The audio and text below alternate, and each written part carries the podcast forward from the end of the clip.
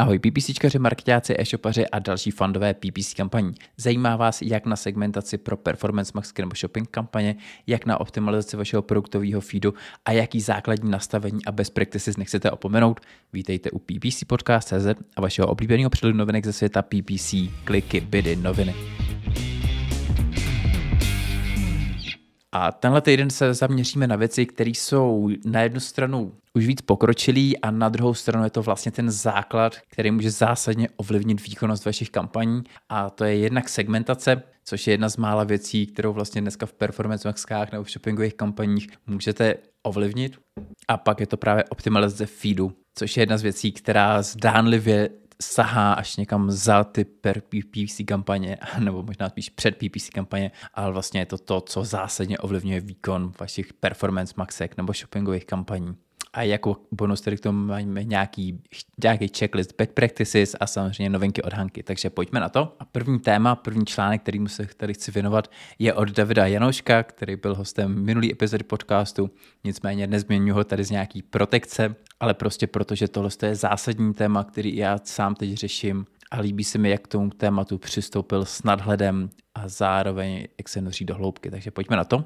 A David se tedy v tom článku pro začátek zabývá dvěma skriptama, které se v, posledních, v posledním roce rozšířily v PPC komunitě a tím je jednak Flowboost Labelizer script a druhá Zombie script. Oba skripty vlastně řeší nějaký problémy, které přináší zpráva kampaní anebo nesegmentování kampaní.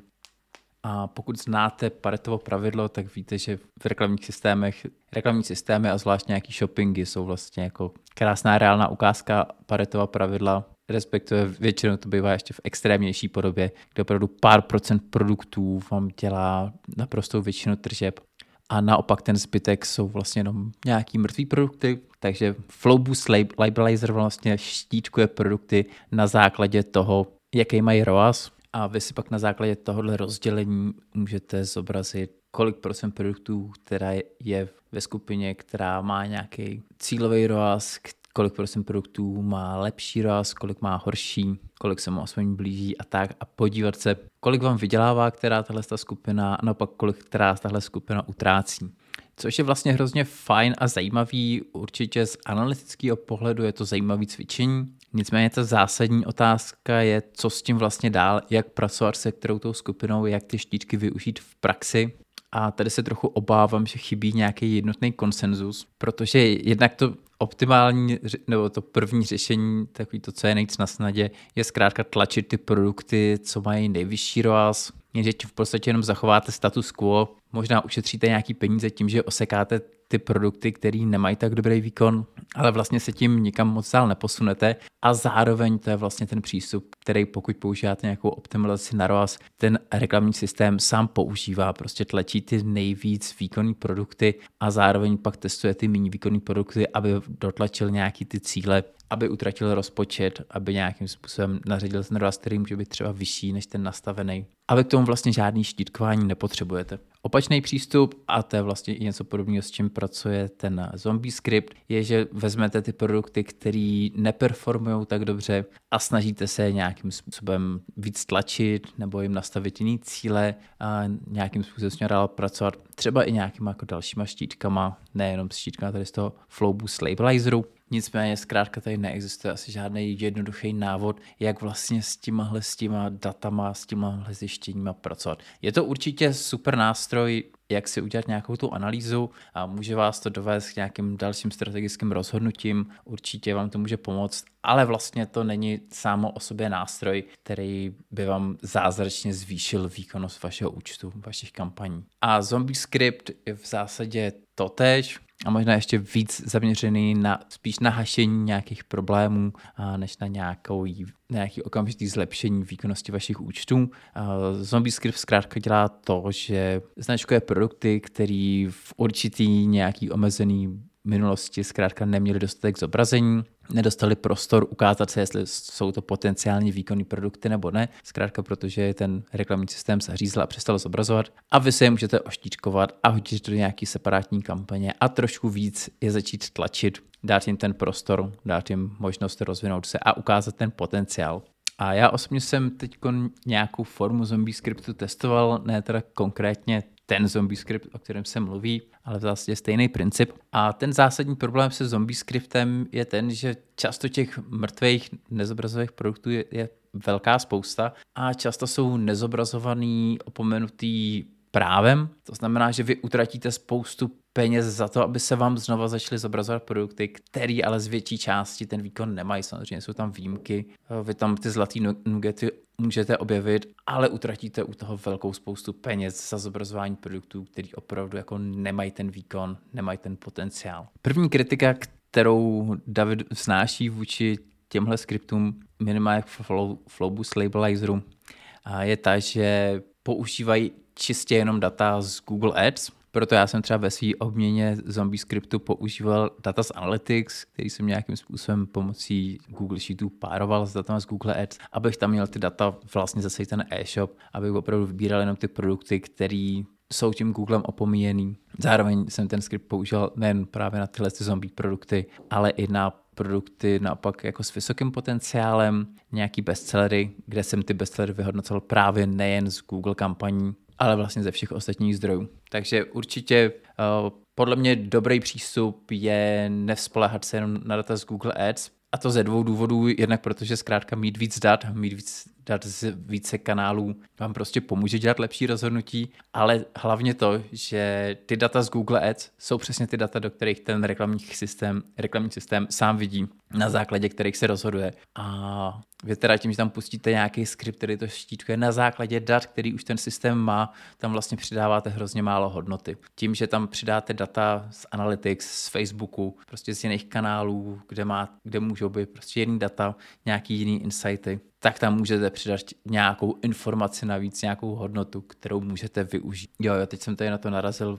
mají tenhle ten problém, oba skripty, teda Flowbus Labelizer i Zombie Script, zkrátka pracují jenom s datama z Google Ads, takže to je určitě velký nedostatek, který bylo určitě lepší řešit nějakým jiným způsobem. Eh, druhá zásadní poznámka, kterou tady David má, a já s ním naprosto souhlasím, je vlastně nějaká četnost spouštění toho skriptu. Protože tím, že ten skript můžete vlastně pouštět libovolně často, klidně každou hodinu, tak to svádí k tomu prostě mít ty data co možná nejaktuálnější. Samozřejmě problém je v tom, že pokud používáte nějakou chytrou obědovací strategii, tak ten systém potřebuje mít nějaký setrvalý stav po nějakou delší dobu, aby prošel tou fází učení a pokud mu pomocí této štítkování budete každý den měnit prostě ty produkty v jednotlivých sestavách, tak efektivně tenhle ten učící proces rozhazujete a zase to zhoršuje výkonnost těch kampaní. Takže pozor na to. Osobně bych doporučoval pouštět tyhle ty skripty třeba jednou za týden, což je třeba pro PMAXky taková jako optimální perioda, pokud tam chcete něco měnit. Měnit to jednou za týden a měnit to prostě o nějakých 20%. To je pravidlo, který tady zmiňuji asi častěji, takže i vlastně při při práci tady s těma skriptama je asi fajn prostě se tady toho pravidla držet a neprovádět ty změny častěji než jednou za týden. Takže přístup, který doporučuje David, je používat data nejen z Google Ads, ale i z Facebooku. A úplně na konci tady používá systém, který oni sami využívají, a kde vlastně pro každý z těch pěti štítků 0 až 4 používají, sledou nějakou informaci a to je prostě PNO nad, nad určitý podíl, počet konverzí, počet kliknutí, počet zobrazení, kde tam můžete nastavit vlastně jako jednu hranici a rozdělat to do dvou skupin, anebo to větvit hlouběji, to samozřejmě záleží na vás. Takže určitě díky za tenhle ten článek, za typy, jak k tomu přistupovat. Za mě osobně je otázka, jestli používat data z Facebooku nebo data z Google Analytics, nebo ideálně data samozřejmě všechny. Podle mě se nabízí spíš využívat data z Analytics, eh, kde máte prostě data kompletní ze všech reklamních systémů, ze všech organických zdrojů a tak dál. Na druhou stranu použití dat z Facebooku dává smysl v tom, že vlastně srovnáváte další reklamní kanál a nesrovnáváte třeba organickou návštěvnost, která tu výkonnost může mít úplně jinde a z úplně jiných důvodů, než je to, že zobrazujete někde reklamu. A co mi tady pak trošku chybí, je konkrétní doporučení, konkrétní strategie, co s tímhle s těma štítkama, co s tímhle s tím rozdělením vlastně dál dělat, jak s tím dál pracovat, jaká je ta optimální strategie, což samozřejmě chápu, uh, asi se nedá najít jedna univerzální strategie pro všechny, na druhou stranu bych byl hrozně rád, kdyby někdo sdílel třeba svůj přístup, jak k tomu přistupuje, jak vlastně jako využívat data z těchto z těch skriptů, z tady těch labelů, takže Mám určitě v plánu se s Davidem spojit a probrat to víc do hloubky, protože tohle je opravdu zajímavý téma a jsem rád, že se do toho pustil a my se pojďme podívat na další článek. A to je článek na Search Engine Landu How to Optimize Your Product Feed with ChatGPT and FeedGen to znamená s nějakou umělou inteligencí. A pojďme začít vlastně s tím, proč byste měli chtít využívat umělou inteligenci pro optimalizaci feedu, nebo proč byste vůbec měli vlastně chtít optimalizovat feed. A ta odpověď na to, proč byste měli, měli chtít optimalizovat feed, je velice na snadě, protože pokud používáte shopping kampaně a v zásadě i Performance Maxku, která ve, velkých, ve velkém počtu případů funguje z nějakých 90% prostě na feedu, zabrazuje se většinou těch, na těch shoppingových pozicích, tak ten feed je vlastně ten materiál, který dává vzniknout těm reklamám který vlastně určuje i to cílení, protože ten systém vlastně využívá klíčové slova z toho feedu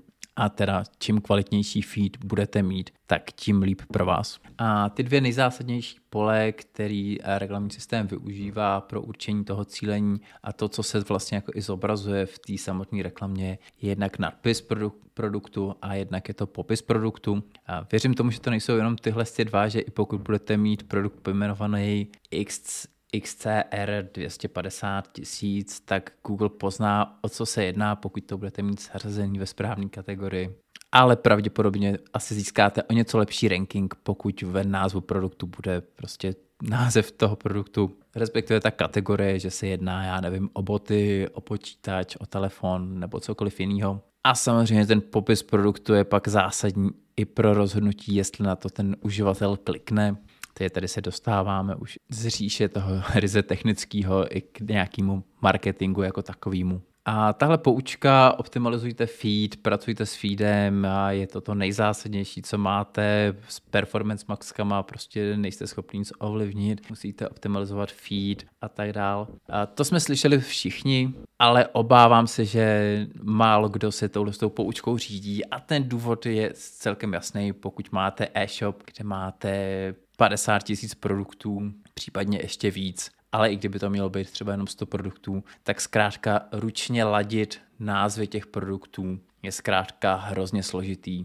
a časově náročný, nehledě na to, že jsou tam i určitý technické překážky, pokud máte nějakou e-shopovou platformu, tak vám prostě ten feed se generuje automaticky z toho, co máte na tom webu, nemáte moc možností do toho nějakým způsobem ručně zasahovat, a takže to musíte řešit nějakým suplementárním feedem, případně měnit názvy a popisy produktů přímo na tom webu, což zase z, z nějakých důvodů nemusí dávat smysl. Takže zkrátka úprava feedu není jednoduchá disciplína, zvlášť u větších e-shopů, kde toho zboží je prostě spousta a kde nedej bože spousta e-shopů prostě bere ty popisy a názvy produktů přímo z nějakého se dodavatelského feedu, eh, takže všechny e-shopy mají vlastně ten popis úplně stejný. A pokud máte zkrátka provádět nějakou změnu u 50 a víc tisíc položek, tak se využití umělé inteligence v zásadě velice nabízí. Ty přístupy, ty postupy, které tady ten článek nabízí, jsou v zásadě dva. Tím je využití chat GPT, respektive nějakého pluginu pro sheety a potom FeedGen, což je řešení postavený přímo na, na úpravu feedů, využívá nikoliv OpenAI GPT modely, ale Google Cloud, Cloud Platform Vertex AI, což je prostě můžete se představit jako chat GPT, je to jiný velký jazykový model postavený na Google. A oba ty přístupy fungují podobně, můžete se představit tak, že máte prostě ten feed, kde máte v řádku jeden produkt, který má nějaký název, má nějakou kategorii, má nějaký další parametry jako velikost, třeba pro jaký pohlaví je určena, pokud je to třeba nějaký oblečení, nějaký popis a tak dál a tak dál. A ta umělá inteligence si vlastně přečte celý ten řádek, zjistí si všechny informace o tom produktu a na základě jich upraví název toho produktu. Takže já tady mrknu na nějaký příklad. Místo Nike Zoom Fly 5, což pokud znáte značku Nike, pravděpodobně předpokládáte, že půjde o nějaký boty. Nicméně tady v tom názvu prostě jako nefiguruje nikde bota, ne, ne, není jasný, pokud to produktový portfolio nejku neznáte dopodrobna, k čemu ta bota je, jestli to je bota běžecká nebo bota do města a tak dál. Ale to AI na základě toho, že si přečte všechny ty další metadata, co znamená, že to je v kategorii běžeckých bot, jakou to má barvu, jakou to má velikost a tak dál, je schopná vlastně ten na název změnit na Men's Nike Zoom Fly 5 Running Shoes Street White Size 44 a vlastně všechny tyhle ty parametry přesunout do, do toho nadpisu a udělat to nějakým způsobem inteligentněji, než kdybyste tam prostě jako jednoduše kopírovali celý ty kategorie a celý ty sloupce. Líp je to pak samozřejmě vidět na tom popisu, kde už tyhle ty informace skládá do nějakých celých věd, do nějakého smysluplného jazyka. A oba tyhle ty přístupy vlastně využívají uh, nějaký apíčko. Uh, oba tyhle ty přístupy jsou placený, a když jsem si procházel ty nacenění, uh, tak mi trochu levnější přišel ten FeedGen, na základě nějakých eh, příkladů v jejich ceníku jsem si zkusmo spočítal, na kolik by vyšla optimalizace feedu jednoho mýho klienta, který má relativně malý feed s 200 produktama a dopočítal jsem se k nějakým 30-40 korunám, a takže kdybych to měl zaokrouhlit, tak za 100 produktů můžete zaplatit 20, což pořád není tak dramatický. Za 50 tisíc produktů byste zaplatili tisícovku, což už je znatelnější částka, ale pokud byste za to měli platit člověku, aby vám přepisoval když je 50 tisíc produktů, tak budete pravděpodobně někde úplně jinde.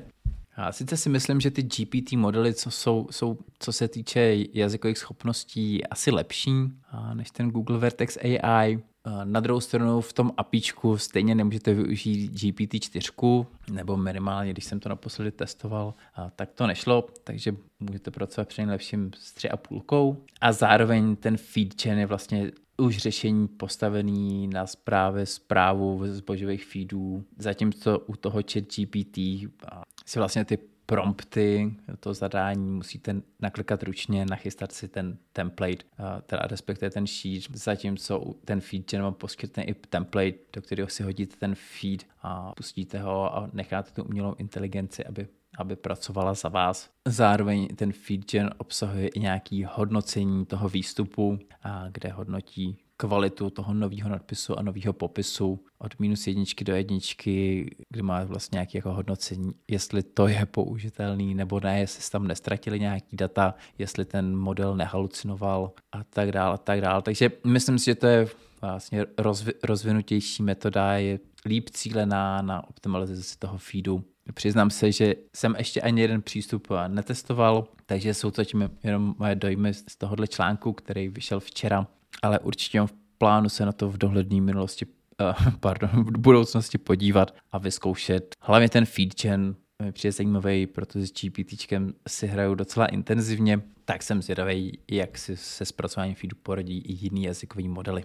Tak a aby těch pokročilých věcí nebylo málo, a tak pojďme mrknout na 13-bodový checklist zase na Search Engine Landu How to Improve PPC Campaigns Performance a je tady 13 nějakých doporučení, nějakých funkcionalit, které byste měli využívat. Eh, takže pojďme prostě rychle prolítnout. První, slaďte si nastavení kampaní s cílema klienta, prostě zjistěte, jaký jsou ty cíly potřeby klienta, to je asi jasný a je to spíš taková soft věc, nicméně samozřejmě zásadní, důležitá. A druhá, využijte Google Ads Conversion Tracking, měření konverzí, samozřejmě úplný základ, bez měření konverzí bez, a bez pořádně funkčního a prověřeného měření konverzí je dneska vlastně jakákoliv zpráva nemyslitelná. Samozřejmě můžete to optimalizovat na kliky a můžete k tomu přistupovat manuálně. Existují případy, kde to dává smysl, Nicméně pokud si nechcete nastavovat konverze, protože vám to přijde příliš složitý, tak manuální zpráva kampaní nebude cesta pro vás, protože manuálně zpráva kampaně je ještě mnohem složitější, než si nastavit měření konverzí. Další bod, rozšířený konverze, enhanced conversions.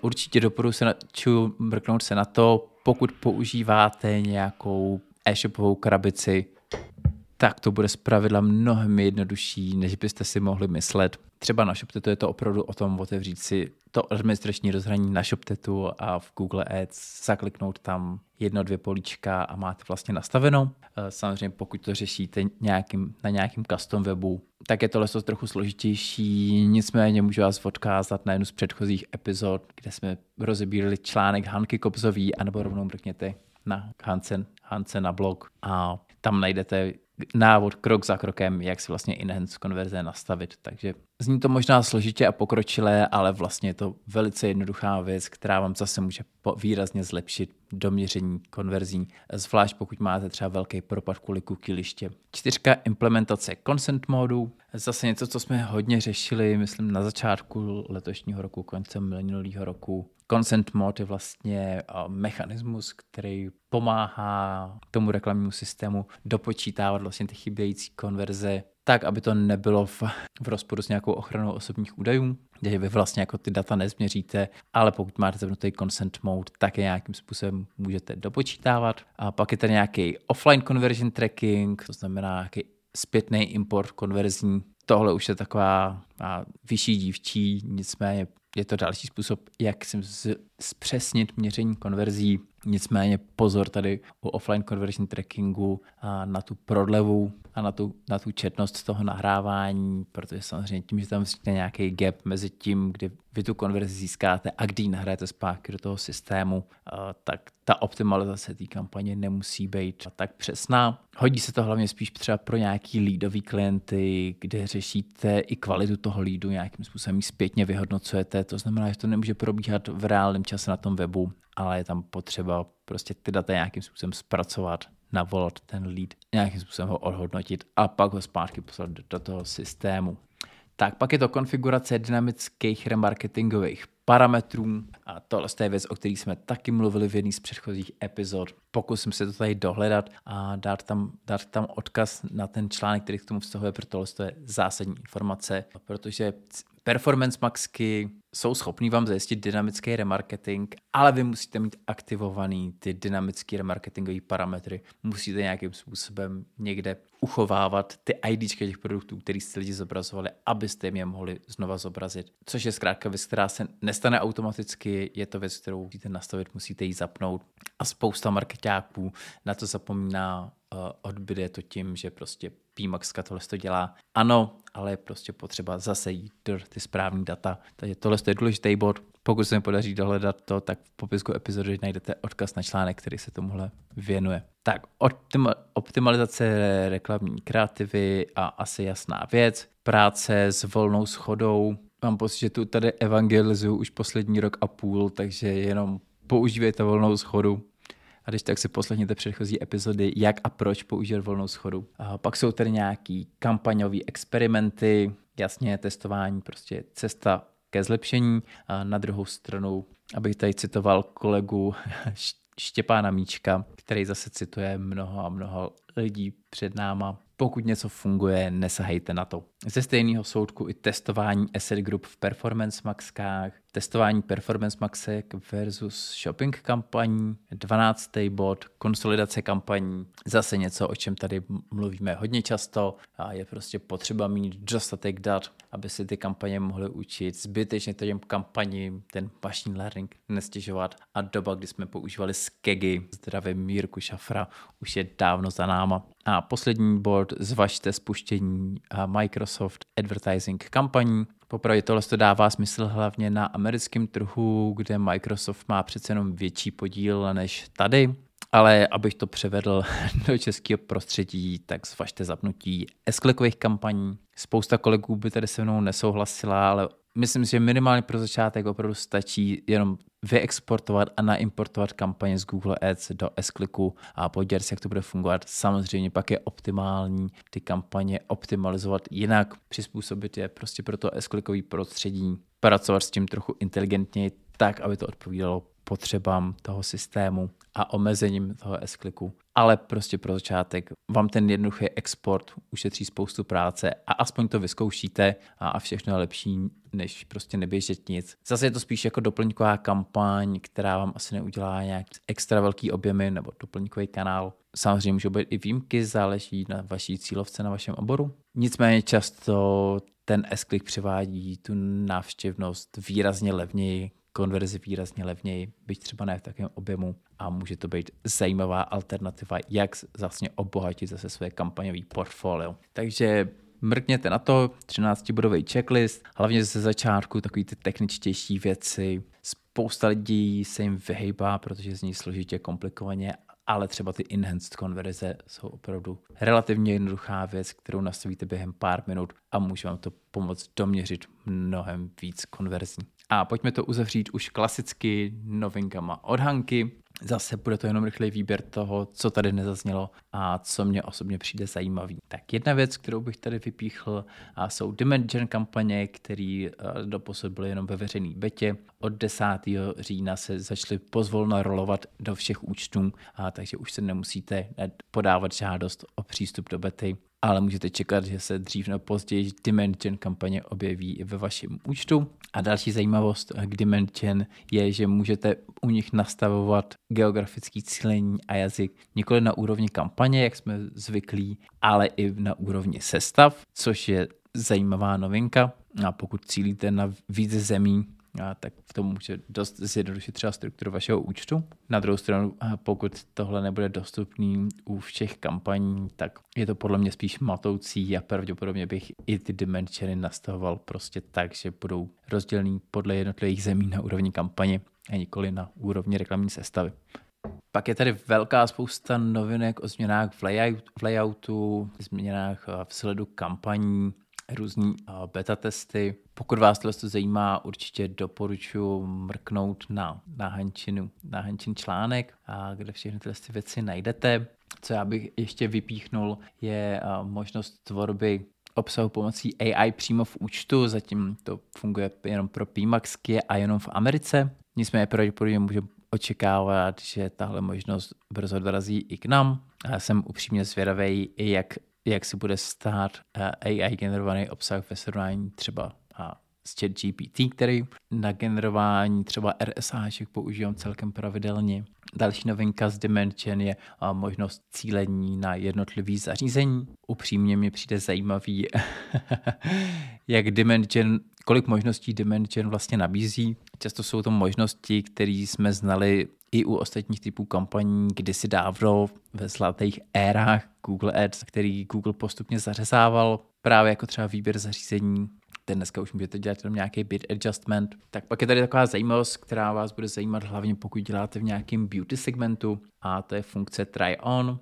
Zatím je to zase možnost, která běží jenom v Americe, nicméně jedná se o, o využití nějaký augmented reality. A úplně jednoduše si to představte prostě tak, že na sebe namíříte mobil, jako byste si chtěli udělat selfiečko a vyzkoušíte si přímo na obrazovce, jak by vám seděla která rtěnka nebo barva vlasů, což věřím, že v tomhle segmentu může být opravdu zajímavý. Tak pak je tady nějaký další uh, rozpad report uh, pro PMAXky, kde se můžete nově dívat nejenom na produkty, ale na, i na produkt typy. Takže podívejte se na rozpad výkonu z hlediska nějakého product types. Za mě super, víc možností reportování, víc možností analy- analyzování výkonu vašich účtů, prostě lepší.